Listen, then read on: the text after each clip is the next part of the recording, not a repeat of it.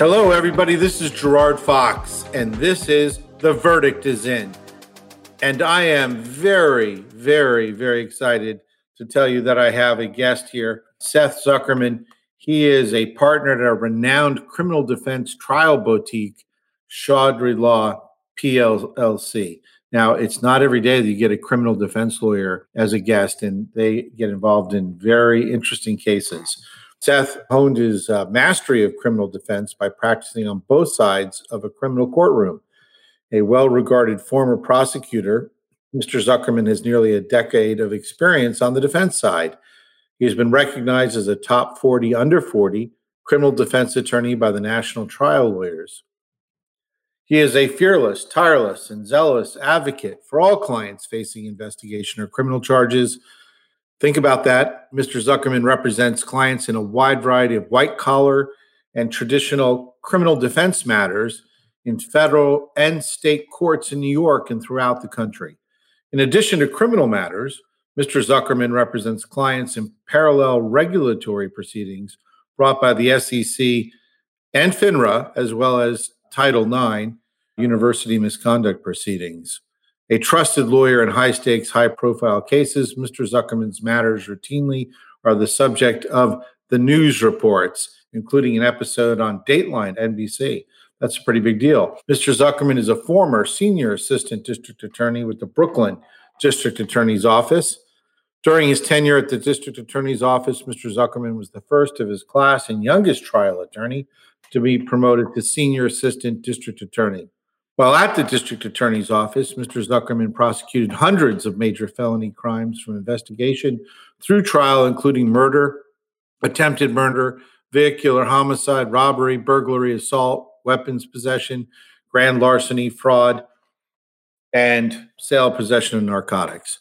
Mr. Zuckerman successfully tried 15 cases to jury verdict and presented hundreds of cases to grand juries. He's a trial lawyer like myself. We have tried dozens and dozens of cases in arbitrations. Mr. Zuckerman's experience on both sides of the criminal justice system sets him apart and provides him a unique perspective in obtaining the best possible outcome for his clients. Mr. Zuckerman has obtained countless favorable results for his clients through motion practice, successful negotiations, and when necessary, trial. He is committed to building strong relationships with his clients, which serves as a strong foundation for his advocacy on their behalf. Prior to joining the firm, Mr. Zuckerman was counsel at a prominent white collar criminal defense boutique and partner at an AmLaw 100 firm. AmLaw is a list that uh, lawyers look to, and it's a very prestigious list. Mr. Zuckerman received his undergraduate degree from the University of Michigan and his law degree from Brooklyn Law School. He is admitted to practice of law in the state of New York and federal courts in south, southern, eastern, northern districts of New York. He's also been admitted pro hac vice, that means where you appear in other jurisdictions with a local counsel to handle matters throughout the country, including New Jersey, Massachusetts, Illinois, Georgia, and California. He's also been recognized for his pro bono work. That is free work that you do for deserving people, and previously been named to the pro bono honor roll. That's a big deal. He recently represented an individual who, as a juvenile, was sentenced to life without parole. Mr. Zuckerman successfully secured his client's release after 42 years in prison. That's a big deal.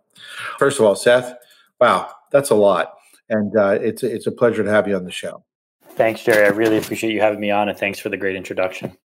Tell me about how you became interested in criminal law. So it actually started with law school. I uh, took a, a, law school seminar, which was uh, taught by an adjunct professor who was a renowned criminal defense attorney. He actually represented John Gotti in his acquittal. And after listening to him, I was hooked and I was immediately interested in criminal law. I knew that's what I wanted to do. And after I took that seminar, I got my internship at the DA's office and my career in criminal law started and never looked back.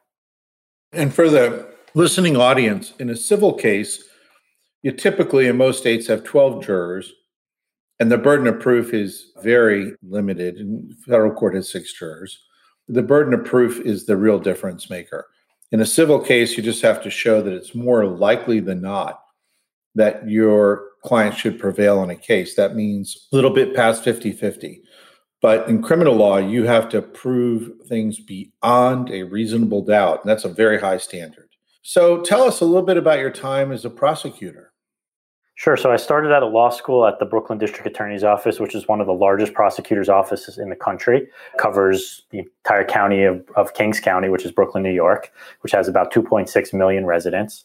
And I was assigned to a trial bureau, and that was certain precincts within the New York City Police Department, the NYPD, and some of the most violent uh, precincts actually in all of New York City. And so I was assigned to this trial bureau. We handled all types of crimes that came out of this, these precincts and I handled 15 cases to jury verdict. I handled hundreds and hundreds of cases in the grand jury. I was involved in a lot of large investigations that we conducted. In fact, my first jury trial, Jerry, was when I had been an admitted attorney for just six weeks. I had just been admitted to the bar, and my supervisor said, Seth, I know you want trial experience. Here's a case. And I met with the witnesses and I prepped them and it was great experience. In fact, I recall from that a very unique situation happened when uh, we received the verdict. The judge called me up to the bench, knew it was my first trial, and said, "Mr. Zuckerman, would you like to see the note from the jury that says that they've reached a verdict?" I said, "Sure, Your Honor." He hands me the note. He hadn't looked at it himself, and in fact, the note had the verdict on it, which is not what the jury is supposed to do. They're supposed to just say to the judge, "Judge, we've reached a verdict," without disclosing what the verdict is. But in this case, they had disclosed to the judge, Judge, we have found the defendant guilty in this case. So I took it, I walked away. I wasn't sure if I was supposed to tell the judge that, but I had certainty when the jury came in. I knew what the verdict was. I haven't been fortunate enough to know that in my subsequent trials, both on the prosecution and defense side. But it was it was a great uh, lesson and interesting experience during my first trial. Seth is a true trial attorney, and my audience and I have gone over the fact that most lawyers in big law firms who don't come out of the U.S. Attorney's Office or the state district attorney's office, with the exception of maybe some personal injury lawyers, are really not trial lawyers. They have very few trials under their belt, very few arbitrations with live witnesses. And the way you can tell a trial lawyer is they'll start telling you stories like Seth just did, real stories, lots of them, not just a few, but many about real live experiences with the jury, which is very radically different than taking a case to a mediation and settling it. Now, what types of cases do you handle now that you're out on your own? So, Jerry, we handle white collar cases predominantly, which are, include federal prosecutions brought by the Department of Justice in various jurisdictions throughout the country. That includes insider trading, wire fraud, securities fraud, money laundering, Foreign Corrupt Practices Act. We also handle cases that are brought by the Securities and Exchange Commission, the SEC, as well as internal investigations that are conducted at either financial institutions or other large companies that are doing their own investigations and bring on outside counsel to conduct those investigations and or to represent witnesses in those investigations. In addition to the white collar cases that we handle, we also handle state court criminal matters. Just last year, I handled a murder trial in uh, New York and we handle other state court criminal matters that are both on the white collar side, both on the financial crime side, and on the non white collar side, what we call traditional criminal defense side. And those are the types of cases that we handle. How was it to make the switch from being a prosecutor who had the authority of the state or the federal government behind them to being a defense lawyer in something like a murder trial? I have no problem making the switch because I, I believe in the system. I believe we have a very important role in the system. And I believe that client that my clients have absolute constitutional rights. Now, I obviously see from both sides that the system obviously treats prosecutors and defense attorneys very differently. The discovery obligations are very different, although in New York they're trying to change them, and there was just a new discovery law that was passed uh, this past January 1st. But it is very different being on the defense side and being on the prosecuting side. But I think it gives you a leg up when you've been on both sides. You could anticipate what's coming. You know the obligations that different sides have. And I think it really prepares you for being a criminal trial lawyer when you've been a former prosecutor. Yes. And of course, I think you'd agree that business people will wake up one day and realize that their companies um, committed some type of fraud or violation of a federal or state law and that they're being investigated uh, and or at least the word on the street is they're being investigated.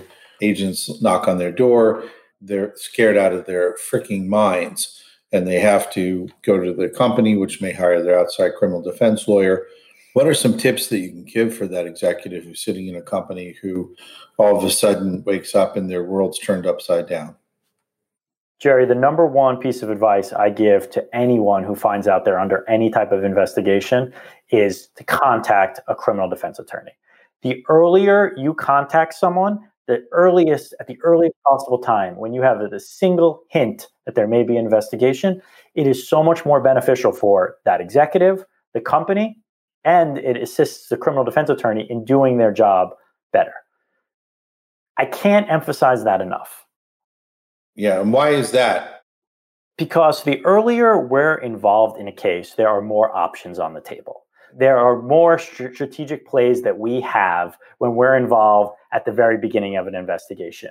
We are so much more successful in staving off the investigation, making sure that there isn't an indictment, that there isn't publicity from it. But if we get involved when the indictment's about to drop the next day, there's nothing we could do. But if we get involved years, because lots of these white collar investigations take years before they are, are indictments that are handed down. We are so much more successful and we're able to come up with a long term strategy for our clients, and they're so much happier at the end. I can't tell you how many clients, Jerry, have said to us, Wow, I'm so glad we called you when we did, because if we waited another couple of weeks, we would have been a lot further along in the investigation and we wouldn't have been able to push our side to the investigators. Because once these investigators and federal prosecutors come up with a theory of the case, it's a lot harder to change their minds than at the very beginning when they're a blank slate and they're just starting their investigation. So, to the corporate executives or to even small business owners, anyone who finds themselves under investigation, the sooner you contact someone who could represent your interests, the better off you are. And that includes even if you just receive a subpoena to produce documents or appear before a grand jury. If you hire someone to protect your rights, you are in a much better situation than, than waiting. Let's talk about two terms you've used. One is the grand jury. What is the grand jury process in, in criminal law? So, the grand jury is a secret proceeding that happens behind closed doors. So that is in New York State, there are 23 grand jurors who sit in a sitting grand jury for about two to four weeks. Now, in the federal court, there are generally longer grand juries where they will sit maybe one or two days a week, but for six months or up to a year. And in that, the prosecutor presents certain evidence, whether it's financial documents, witnesses, telephone recordings, audio recordings, text messages. The prosecutor presents evidence and goes to the grand jury and asks for the grand jury to return an indictment on those charges. Now, you can't proceed with certain charges without the grand jury returning an indictment. You can. You can. Or you can. You can in, in very small charges, on minor charges, on what we call misdemeanors. But generally, on serious felony cases, you cannot proceed until the grand jury has returned an indictment. And that enables you to proceed with the case.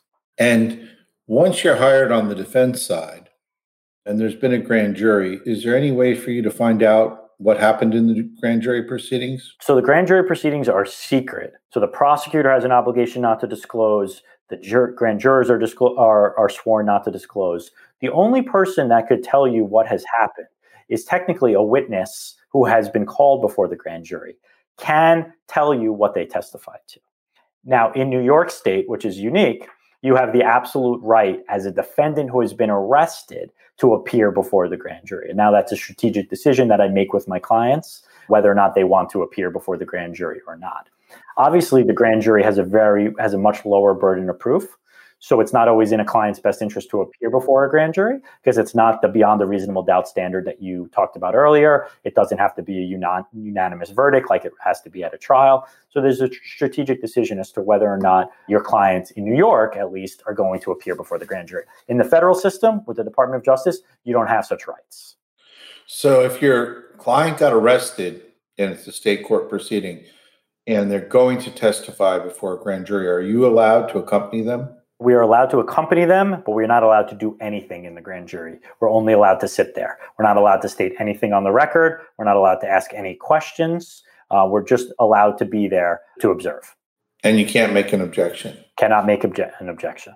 And now, who gets picked to be grand jurors? So, grand jurors are just like regular jury duty. You get a summons in the mail to appear for jury duty, and you could be selected for a trial jury or you could be selected for for a grand jury. They're a couple week terms, or like I said, sometimes they're longer terms, and you, you could be selected just like you could be for a trial.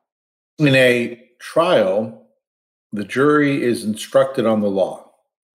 In a grand jury, is the grand jury instructed on the law of the of the causes of action, the, the legal claims? They are, but they're instructed on the law by the prosecutor.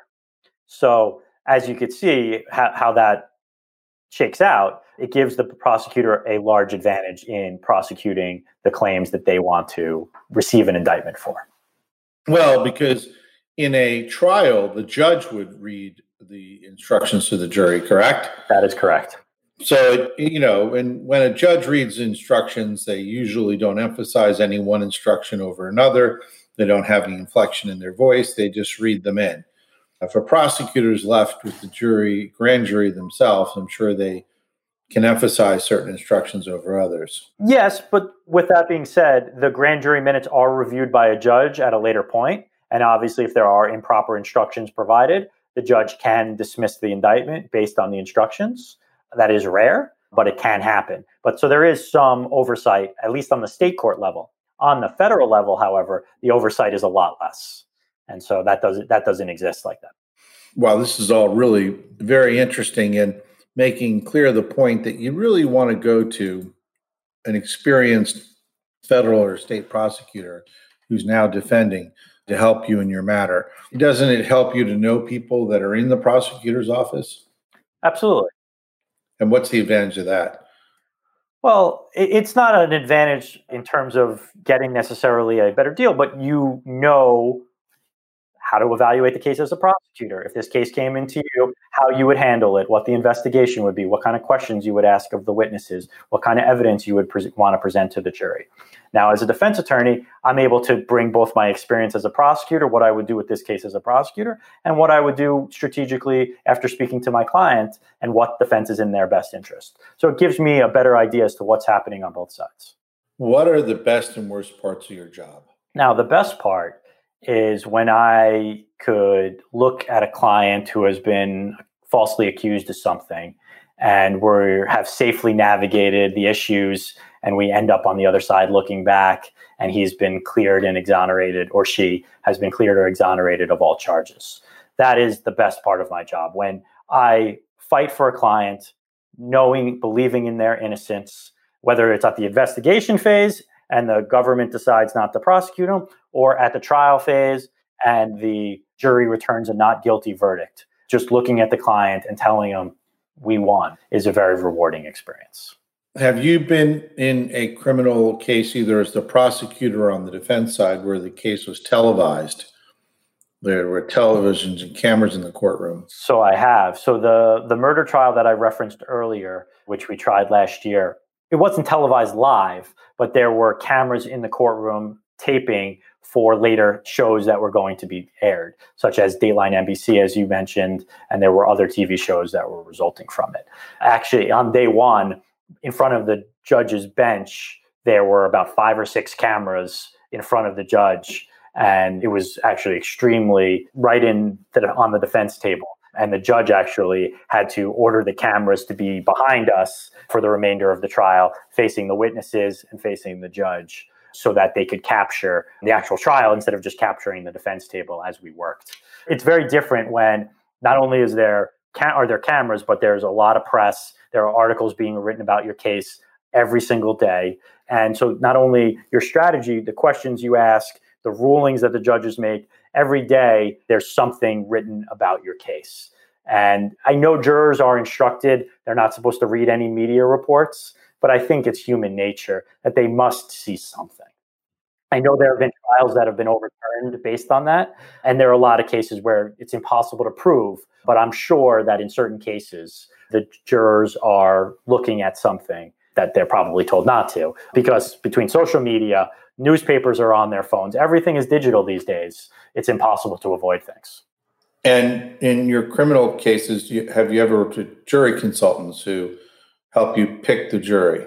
We have. We've done focus groups in advance of cases in which we go through different defenses and see which defenses, which strategies are more accepted by certain jurors. And we try and go through a variety of possible lines of questionings for certain witnesses, certain arguments in both closing and uh, closing remarks and opening statements. And it's actually very helpful to not only do the focus group, but also to work with someone who is specializes in the psychology of uh, jury selection. Yes, and I should tell the audience we're going to have Lee Miles of Trial Partners on. She's been involved in some very high profile cases, both civil and criminal. And the idea is to try to find jurors who fit the profile of the perfect juror for your client. Hard thing to do, but there's a lot of very interesting processes that Lee will go over as to how they do that. One other thing in that regards, Jerry, if I may, that is another advantage I think of being a former prosecutor is I think I understand what the prosecution is looking for in terms of their ideal juror, and then I understand what the defense is looking for in terms of their ideal juror, and that kind of informs my strategy in voir dire, which is you know the term for jury selection. Yes, and I've taught the audience that a rookie trial lawyer will give a practice round of their opening argument in voir dire, which an experienced lawyer will hide their good jurors and try to be able to strike for cause the jurors that are biased against them, which is a very subtle move, but it's one that's very important. What makes you stand out among your peers? Jerry, I think we provide the highest level of client services that are possible we are always available to our clients 24 7. Every single client of mine has my cell phone number, can text me at any time, can call me at any time. Being what we do, there's no off hours, right? We get calls at 7 a.m. on a Saturday or 11 p.m. or 2 a.m. on a Tuesday. You never know when a client's going to find themselves into some type of trouble, and it's not something that could wait till the morning. This isn't a corporate deal that can wait till tomorrow or wait till the next day. These are urgent legal matters with some type of law enforcement investigation. And so um, we're always available to them 24 7, and they could always get in touch with us no matter what's happening. What's the best way for someone to get in touch with you? So, the best way to get in touch with me is email address, and I will give you my direct number. My email address is s zuckerman, which is Z U C K E R M A N, at Chaudhry, C H A U D H R Y, law.com. And my direct number is 212 785 5558. And I'm available 24 7 to anybody who ever needs me. And you know, the other thing, Jerry, just to finally answer your question, is the other thing that stands out for us is we are all word of mouth. And our referrals are all from other attorneys or for prior clients. And that means the world to us. That other attorneys are going to trust us with their clients when their not, not their business, their life, their liberty are on the line. That means the world. And when prior clients are then recommending friends, family, other people in their networks to us, that also means the world because that shows that they were extremely satisfied with our representation of them. Yes. And I, I, want my audience to know that if you have a criminal matter in any part of this country, you should call Seth. He's in the prime of his career, which is very important. I've been referring criminal matters to Harland Braun in LA, Roy Black in Florida. These are fantastic trial lawyers. However, once you become famous and you've done a couple of the big cases, you don't always have time for everyone else's case. You don't take everyone's phone call. And you're also not in, hate to say it, the prime of your career. If you have a, criminal law matter, it's serious. It involves your liberty, it involves your reputation, Seth and his firm know how to try a case to the press and to a jury and how to bring about a result, including sometimes plea deals. What's a plea deal, really quickly? So, a plea deal is when you come to a resolution with the prosecutor's office. So, if your client has gotten to the point where they have been arrested, although you could work out a plea deal prior to arrest. But generally, if they've been arrested and they're being charged, it's when you come to a compromise with the prosecuting agency, whether it's the federal government, the local federal prosecutors, or the state government, the district attorney's office. And it's whether or not, you know, there's all different types of conditions that could be satisfied uh, in a plea deal, but it's, it's similar to a settlement in a civil case. And finally, you handled a very significant pro bono matter. You want to tell us a little bit about that? Sure, Jerry. So I rep- I had the pr- privilege of representing an individual named Kevin Van Cliff. Kevin was uh, unfortunately when he was 16 years old was with a group of guys outside of a diner in Philadelphia and this was in the 70s. And they had decided young and naive, they decided to rob this guy because they saw him have some money. And one of the guys he was with took out a knife, unbeknownst to Kevin, and actually stabbed the guy. And unfortunately, the guy passed away. And all of the other individuals were offered a plea deal, including Kevin. But Kevin's like, I did nothing wrong. And the person who did the stabbing actually got eight years in jail. And Kevin was offered six years prior to trial and said, I did nothing wrong. He took the case to trial and he was sentenced to life without parole after he was convicted of felony murder. Felony murder is when, in the course of committing another felony, in this case a robbery, someone happens to die, even if you are not the person who committed the act, you're responsible for it in the course of committing the felony. So Kevin was sentenced to life without parole, even though everyone else received eight years or less. And luckily, a few years back, the United States Supreme Court ruled that a life without parole sentence is unconstitutional for juveniles. And so, as a result of that, I got involved in this case and I worked with Kevin. And luckily, I was able to secure his release. And uh, after 42 years in prison, and he's now 60 years old. And his disposition, Jerry, I, I can't even tell you. He has the greatest disposition. He has he doesn't hold any grudges. He's like Seth. I'm so appreciative that you got me out and he's ready to move on with his life. He's lucky he's now engaged. He's about to get married. I'm going to be attending his wedding next summer, and I'm so happy to have helped him be a little piece to help him get out and to to, to move forward with his life. Yeah, and let me close by saying this to the audience, and I think Seth will agree.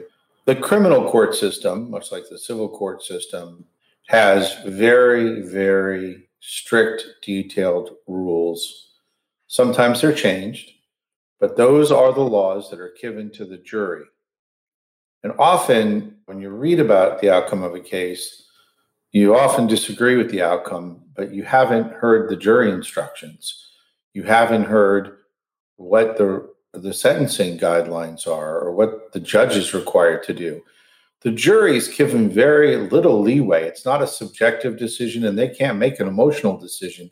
They're told by the judge they're not allowed to if you have an issue in your community, and there's a lot of them today, and you want an outcome, you are sworn under oath to follow the laws that's given to you. Now, those laws are part of what people learn when they go to law school.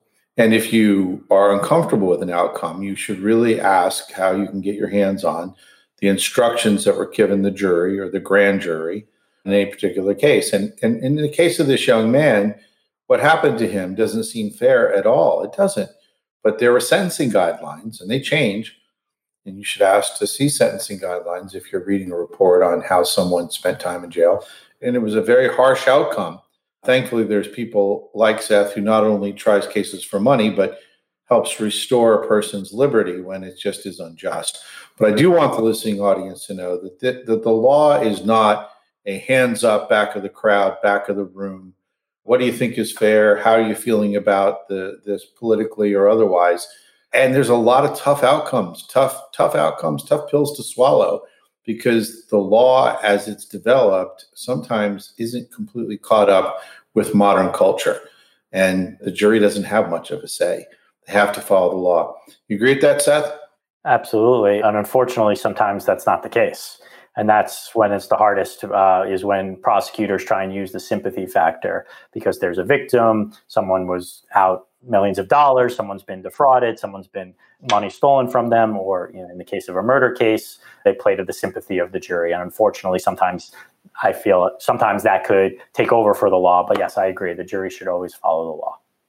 Yes and in the civil side you have to take complex matters. If your lawyer how to simplify them you're going to lose that trial and also, you know, there's a big, big, big turning point in every trial, which is if you destroy the credibility of a witness. And we'll talk about that more some, but this is a delight. I have one of the top, top criminal defense lawyers in the country on my show. So, people, you now know how to get in touch with him. Dial him up, he'll give you a consultation.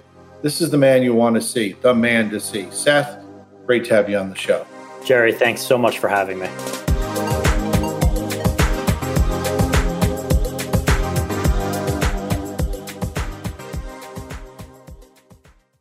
This podcast is a part of the C Suite Radio Network.